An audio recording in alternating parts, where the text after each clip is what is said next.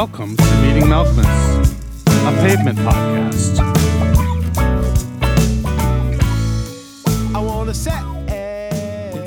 From Cantos for James Michener, Part 2, by David Berman, from his collection of poems, Actual Air. CI. The jets move slowly through the sky like they'll never reach Denver or wherever they're going. And I have the feeling that people are high fiving nearby, spontaneously, like a saloon brawl where everybody suddenly starts fighting, as if each man has a preconscious knowledge of which side he's on when he enters a crowded room. And this fight starts with a Polish joke that a man at the bar begins to tell. But it's not funny, as it concerns a stillborn child and an alcoholic slain by the last European wolf and even after three hours, there is no punchline in sight. When he reaches the part where the Polish scientist who has been navigating through millimeters of wilderness discovers subatomic temples in a rust sample, none of the men are listening. They're thinking about their own childhoods, about the deep embarrassment of scoring on your own team, and the view from falling behind. CXI if you have ever quit an imaginary job over an imaginary pay cut, mistakenly taken your own house's thermostat for a dial with which to focus the windows, written a play about the special relationship that blooms when a withdrawn honor student is assigned to tutor the school's basketball star, fallen in love with the woman who plays the part of your character's wife, and bears you a child that can communicate with Rust been deafened by the panoply of voices in the classifieds, tied up to every private detective in town with false leads, taken photos of people saying, shut up, or know a place where you can get married at midnight, then you know what I'm talking about. CIX. The smokers were encamped on a rivulet in the South 40. Their leader, a tall housewife decorated with medals from the Virginia and North Carolina state legislatures, sucked on a menthol 100 and scanned the cured fields. I whistled when I got within earshot to let them know I was coming. The smoker children ran out to meet me, and I passed out nicotine gum and colorful matchbooks.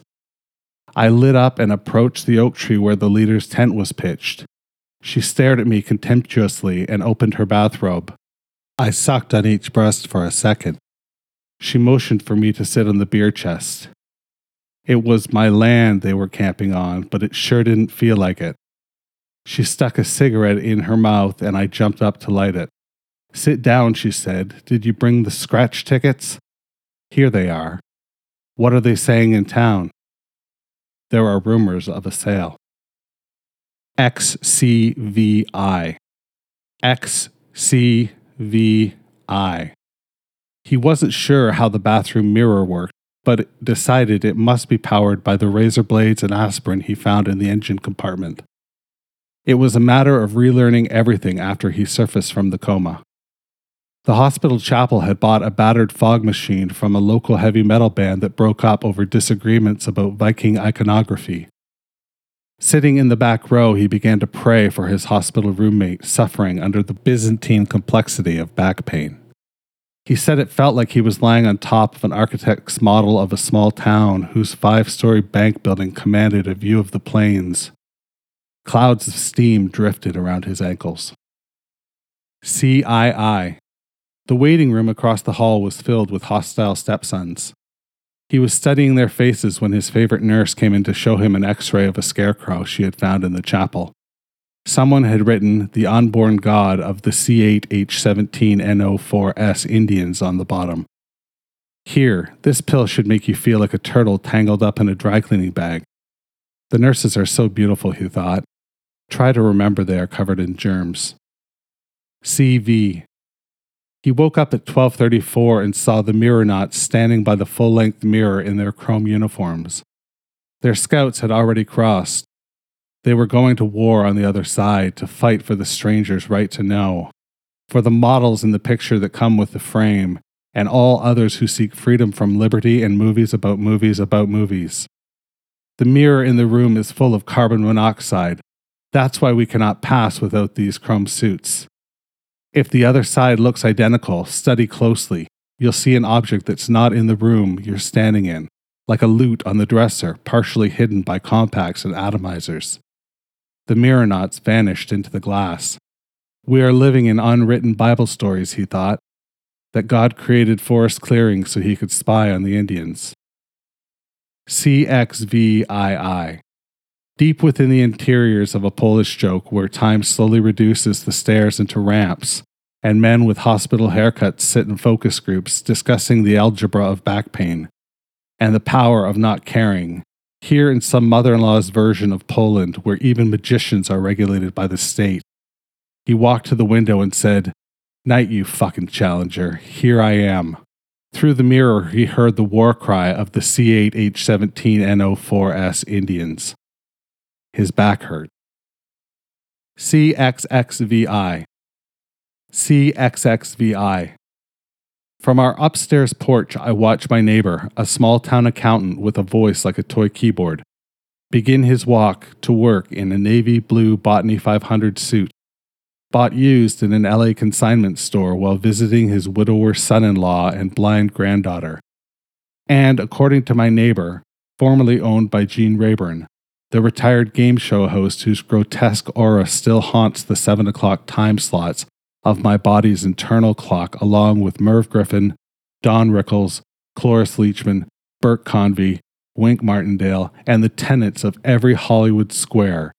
Those horrible hucksters, sickening adults, hyenas who seem to have had their proteges on every main street.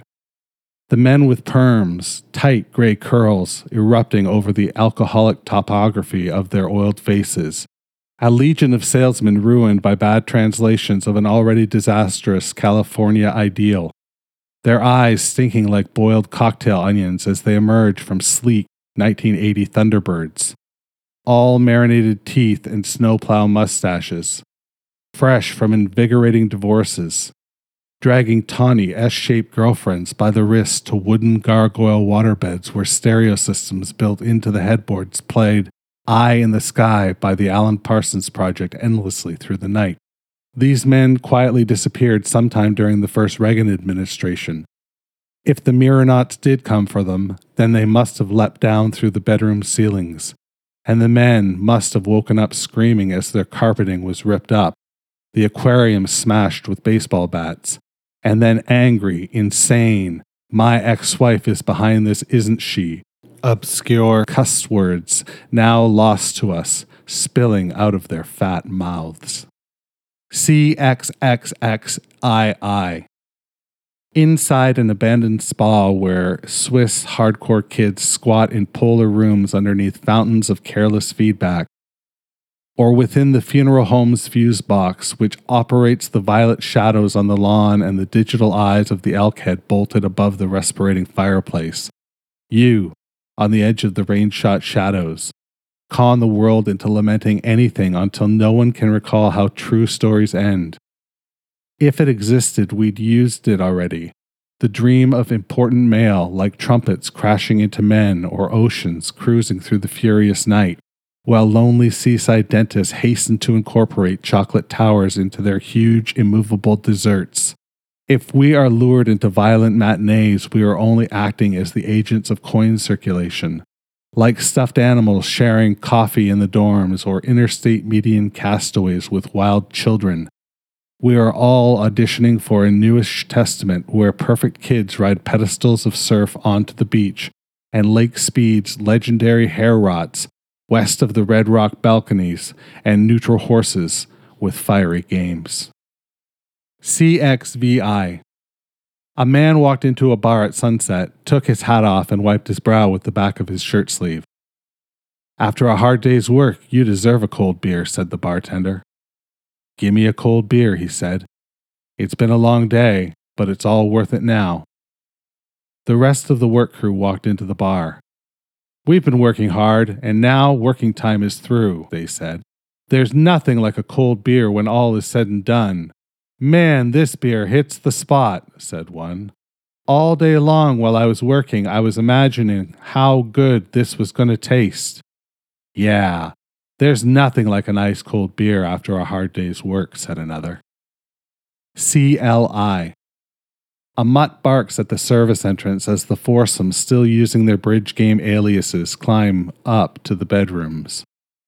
A computer would jam under all the distractions in a watchdog's eye or scrolling through a long list of contemporary enemies headed by shapeshifters. Never recognize the smokers as they scale the award winning garden walls. North goes down on east, and the branches out the window shift like scars on a toy maker's hand. When he's finished, he gets up and walks to the bathroom, where a smoker is waiting and beats him until his body is rich with contusions. Getting hurt makes a doctor a better doctor, he mutters, and climbs out the open window.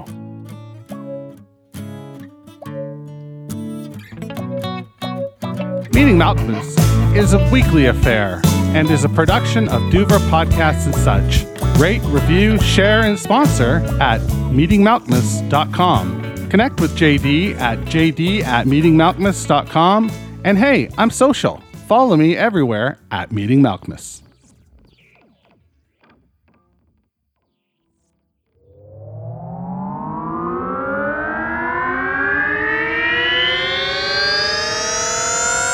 Duvra podcasts and such.